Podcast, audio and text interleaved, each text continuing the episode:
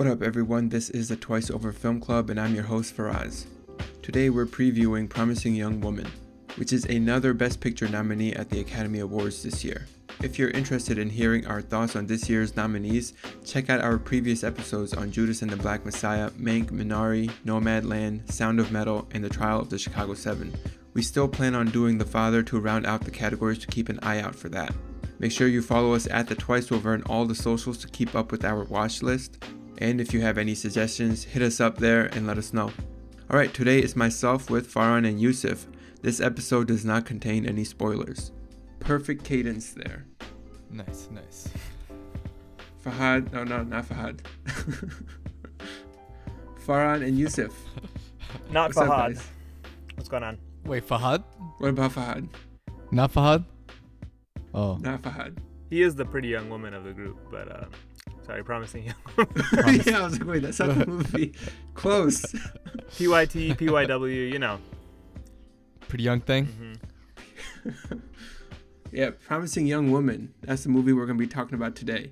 Uh, we'll be discussing it without any spoilers for this first section. All right, so why are we wa- doing this movie, guys? We're doing this movie because it's nominated for Best Picture at the Academy Awards, right? That's why we're doing it. We're just trying to fill out the nominations for Best Picture because we're so Mhm. close. We're so close. We're so close. All This right. is this is the most like outside nomination. I feel. I mean, it's just it's a little bit outside so far, of the pale, right? Because we haven't seen one movie out of the list yet. we haven't seen the father, right? Yeah. Promising young woman and the father. Those are that's a nice um, I don't know. There's some there, that's a nice uh, coupling there. So I, I'm I'm I'm just assuming the subject matter of that movie right now in my head, but um, I'm probably totally wrong. Yeah, it just it, this movie seems like it's a little bit different um than I don't know what I would expect to be nominated for uh, Best Picture, but it is a Sundance Film Festival movie actually um from from last year from January of last year. So, um, so I, I mean, I, I guess it kind of, you know, it came through the the festival circuit, just like a lot of nominations do. Yeah, and Farhan, you talk a lot about the balance between art and entertainment. And now Mhm. this isn't a knock on Promising Young Woman, but like this is easily the most entertaining of the movies that we've watched so far. Maybe Trial of Chicago 7 is close in terms of entertainment. Why would it be a knock? Oh, it's not a knock because uh, I'm not saying that it's um that it's not deserving of being a nominee for Best Picture. It's still Oh, like it okay. is. Uh, it's just that Oh, that you're so you're saying that it's not it is deserving. It is deserving. I guess what I'm saying is I'm knocking the Best Picture nominations generally that we are expected to see from the Academy Okay. Awards. Like they're usually not so entertaining. They're a lot more on the artsy side. Yeah. I did not think this was deserving. so to knock on the movie, yeah. Well, so Okay. I but what Faraz, I think deserving. was getting at too is just the the fact that usually saying a movie was entertaining is like a reductive quality. Like Gotcha. that's meant to to cheapen it and be like, yeah, it, it was it was just something Mm. that you would enjoy, but not something that you would seriously, uh, you know, critique and, and think that it's you know uh, anything special like that. That's the kind of the the general Right. category a lot of people put things in when they say it's entertaining. Um, but the, I, yeah, I, I agree with you, Faraz, that that's that's a little bit unfair to to a lot of movies, and and you know, Fa- Farhan Farhan just said it too, where he's like, why would something being enter- being entertaining be a knock? That doesn't make Yeah. any sense. And I think I agree with that generally. Um, It's not a knock, yeah, definitely not. I mean, like I'm thinking of other movies that we have seen, such as like Mank and Nomadland. I don't think they're. I mean, they're nominated. I can see why they're nominated for Best Picture, but they're not nearly as entertaining. You know what I'm saying? Mhm, Yeah, mhm. and, and, yeah. That's, and that's a weird thing to say because movies are supposed to be a form of entertainment, right? But Yeah, that's the whole thing. It can be, cannot be. Depends on your mood. right because it can also just be art right i, I can i can see that um, but yeah i mean this movie this movie nominated for best not just best picture but best director and um, carey mulligan for best actress as well True. So it actually has a lot of nominations. Are we okay? I'm not familiar with the director here um, at all, Emerald Fennell. She is known mainly for The Crown, the Netflix series. Um, I have not seen that. Have you guys? What did she do for that show? Is she is she directing that? Very different show from this movie. This movie, like incredibly different. She's just an actress on it. She's Camilla. Okay, okay. Yeah, okay. yeah, she's Camilla. Yeah. Okay, so she, That makes what sense. So she directed done- this movie? She directed it And wrote it. Yeah, she wrote it. By the way, it nominated for best original s- or screenplay as well. So um, that's a big one. So, yeah, so And she yeah, it's her first full feature direction too. yeah. This is, I mean, this is just, uh, you know, a, a woman pretty young in her career, just getting getting a shot, and uh, you know, she she kind of swung for the fences. I think. I mean, she did a lot of things different in this movie, so uh, that's cool to see. I think. I'm just unfamiliar with her past work. That's all. Well, there's not a lot of it. I think that's why, right? Yeah. I am much more familiar with Carey Mulligan though. I remember watching An Education because I think it was like regarded to be a good movie and I didn't care too much for it. Um, Farn, I'm pretty sure we watched it together. Did we in education? An Education. I'm pretty sure I told you like, hey, I'm gonna go get this from Family Video. Maybe we did. it. I don't remember. That was her in that movie. Yeah, and then I know her from Oh. what? Um, she's in that movie with Leo. Wow, I can't remember. It's a Great Gatsby, the book, um, movie, whatever. Gotcha. Yeah. And yeah, she plays Daisy Buchanan. What else? She's she's in a lot of. I feel like she's a little. oh, bit she was in me- Mudbound uh, with Matthew McConaughey, right? That's what Mudbound is. Oh no, no, that's not Mudbound. That's Mud. Mudbound is a Netflix. Mudbound is a Netflix movie uh, directed by Dee Rees. I remember that one. She's good in that as well. Oh, she's in Drive with uh, Ryan Gosling. That's how I know her. Yeah, from Drive. From Drive and and Education, she's the same character or something. I don't know. She acts the same. In this movie though, was probably the I don't know. She she stood out way more than she has in the other films that I know her from. Yeah, to me, she's a little bit like ubiquitous, where like I, I just feel like yeah, I see her all the time, but I also I just couldn't pinpoint what I've seen her in, and then when I look at her work, it's like yeah, she's in a lot of stuff actually in you know in varying roles, but this is I don't know, yeah, I guess I never really took. Uh, much notice of her acting, but in a prominent role like this, it was like my first time actually getting to evaluate her more closely. I think I just recently watched. I, there's this movie called The Dig that just came out on on Netflix, and I, I don't think it's like a particularly highly marketed film or anything, but I just watched that and I totally forgot she was in it already. but she was in that. Great Gatsby, like you said, uh, Inside Llewyn Davis. Um, she's in Public Enemies. She's in she's in a lot of movies. Really, like I just I feel like y- there's a lot of movies that people would know that she's she's been in, but you may not know her that well. Yeah, I mean, in general, what I do remember from her, I thought she was always a pretty solid actress, and um, I think I think in this film she was pretty good too. I mean, I think a, I think a lot of the love for this movie is coming from. So okay, this is a very strongly, you know, empowering movie for women.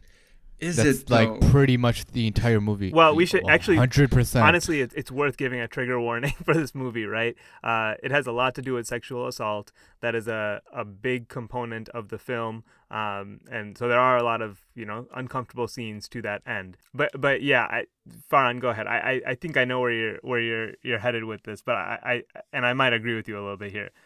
Well, I, I just mean to say that this the subject matter for this movie, if I was to put this in a genre, it's like feminist cult films or something like that. I don't know, but I mean, this is that's a that is a huge proponent of this movie. It's it's very strongly feminist. It's it's an empowering movie for women to watch. Just kind of topically, I think that is a lot of what gave this movie any notoriety. You know, so if you if you look at the context in which this movie is being made or was made, you know, I think it's an appropriate time for a movie like this to come out with all the stuff that happened just over the past year that we, you know, we could think about Yeah. and cancel. Like this is the perfect movie to come out for cancel culture, just the absolute perfect one. Farhan, one thing I do think you're definitely right about is the context in which that this film is coming out is probably helping it gain some notoriety, which is which is fine. I mean, a lot of the other movies that are also nominated for Best Picture, we kind of said the same thing, didn't we? We said, you know, for Chicago, uh, the Trial of Chicago Seven, for Judas and the Black Messiah, um, we mentioned the same same thing how it's so timely uh, in terms of our current climate, uh, cultural climate, that it, it makes sense that why it would uh, it would be impactful to the overall society's discussion. Therefore, it's worthy of a nomination, perhaps. And that to me is just one of the natural functions of film right to, to reflect what is working their way through people's minds in in society in a given time period like I, I think that's not just true of like a bunch of movies in this cycle, but it's just it should generally be true of, of film, right? Like that's just an important function um, aside from the art of it, like that you know films can play. Um, so so it's not a bad thing that it should be you know it should gain some additional attention because of the subject matter. That's actually a good thing. What I don't like and we talked about this a little bit with with Parasite winning last year where you know Hollywood has been under fire for a lot of their issues in the past few years and then they you know after it's you know it's it's evident that they've been criticized a lot about diversity issues you know Parasite wins best film and, and there was a little bit of like it almost felt a little bit like they did it so that they could say they did it and then like okay you can't you can't mm. say that about us anymore right I'm saying they're mm-hmm. overcompensating. Mm-hmm. Overcompensating, and then you know people basically doing something so that they can't they can't be criticized in that matter moving forward, right? In a way, I kind of felt like you know, in, despite whatever this movie is, like it just a little bit of it felt like I, I was surprised to see it in this category because it's it's a thriller and just the style of the movie is not something that you would expect to see in the best film category. Um, and I'm not somebody who ever agrees with you know the films that are in the best film category necessarily, right? So Uh, but I saw it there and I was a little bit surprised. And then, given the subject matter, I just I hope they're not you know post Harvey Weinstein era and all of that. Like you know, let's prop this movie up a little bit so that you know we can say that you know we promote this kind of thing. Um, I I hope that's not what's going on, but I kind of in the back of my head feel like that's part of why it's getting a little bit more attention from the Academy um, than it would otherwise. Uh, I think you hit it on the nail, hundred percent, man. I don't I don't necessarily disagree with what you're saying. Um, and then if you look at you know the general reception critically, um, audience scores, etc., it doesn't seem to stand out the same way you see other Best Picture nominees stand out. With that said, let's uh, go into our scores. Okay. All right, for narrative, I gave it a 90. 85. Uh, 75. For writing, I gave it a 75. 75 for me too. 75. For acting, I gave it an 80. 80. Uh, 75. Oh, man. we could have all agreed on two categories. for themes, I gave it 100. Oh, I'm at an 85. 80. And for aesthetics, I gave it an 80. 70 for me. Uh, 75. Farhan, your scoring is so boring, man. well, I mean, I it's I don't know what to tell you. Uh, the I only, thought this was a very average film. I mean, so. to be fair, your uh, tally comes out to 75, right? Yeah. Obviously. That's above average. 75 like six times. Yeah. but like that's very close to what the general uh, feeling is for most people when you look at the other places for like what the scores were. For me, it came mm. up to came up to a 79 and for Yusuf at an 83. Looks like we kind of do think that the narrative is strong. Foreign things is somewhat average. Um, I thought the themes were hard hitting and well done, and I'll get into that mm-hmm. obviously with spoilers. And then for aesthetics, I kind of wanted to go higher, so I'm interested to hear why. I guess you guys thought it was somewhat average. Um, I actually wanted to go higher than I did, but I, I knocked it down for some things. In any case, that does it for the preview episode, everyone. We'll be back next week with the discussion. Peace.